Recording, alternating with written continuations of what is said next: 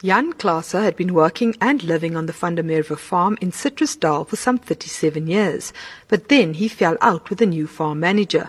En toe Somebody else drove the truck, and the wheel got a puncture, and now they're blaming me. man vir hom as ek, as Jan Klaasen. En toe uh, trek hy Then my boss deducted 3,180 rand from my wages and kept it for himself. Vat hy vir hom. En daardeur sit ek by daarin die. He was fired and ordered to move off the land with his family. His wife Elsie wanted to join her husband's appeal against the eviction, arguing that she had an independent right to live on the farm. But the Land Claims Court found against her, prompting an appeal to the highest court in the land. Dit gaan oor ons. This case is all about the farmer who wants to evict us. Ons beklei oor die huis ja, nadat ons so baie jare vir hom gewerk het. We are fighting for home. I have worked for this man for many years. He is wealthy because of me. But now he wants to kick us out. so ek gewerk het, nou moet ek die huis uit.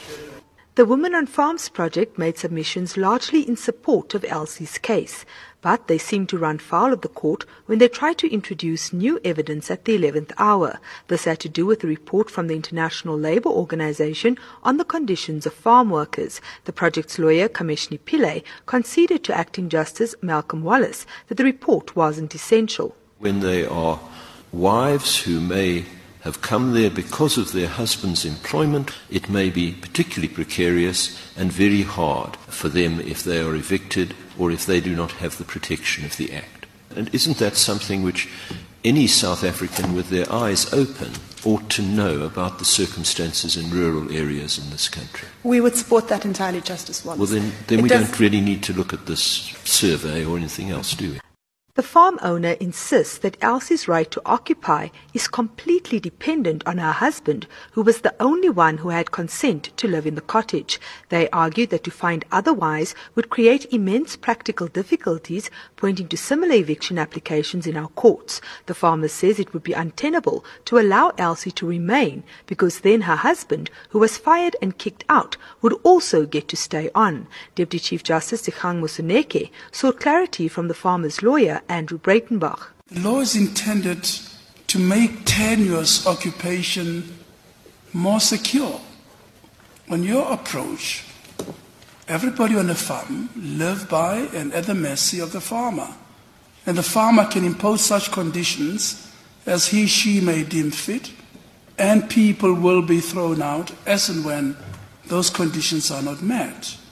Even those that may run contrary to the dignity of the woman concerned. Why should we understand the statute that way? There are, uh, Purely because the word consent has been used? this is a very finely balanced and complex piece of legislation. And with respect to the line of questions that's been put to me now by the Deputy Chief Justice, oversimplifies my submission and your submissions. You might be treading on an area that might be a little uncomfortable. As it Don't accuse me of oversimplifying anything. Best make your submissions and come to an end.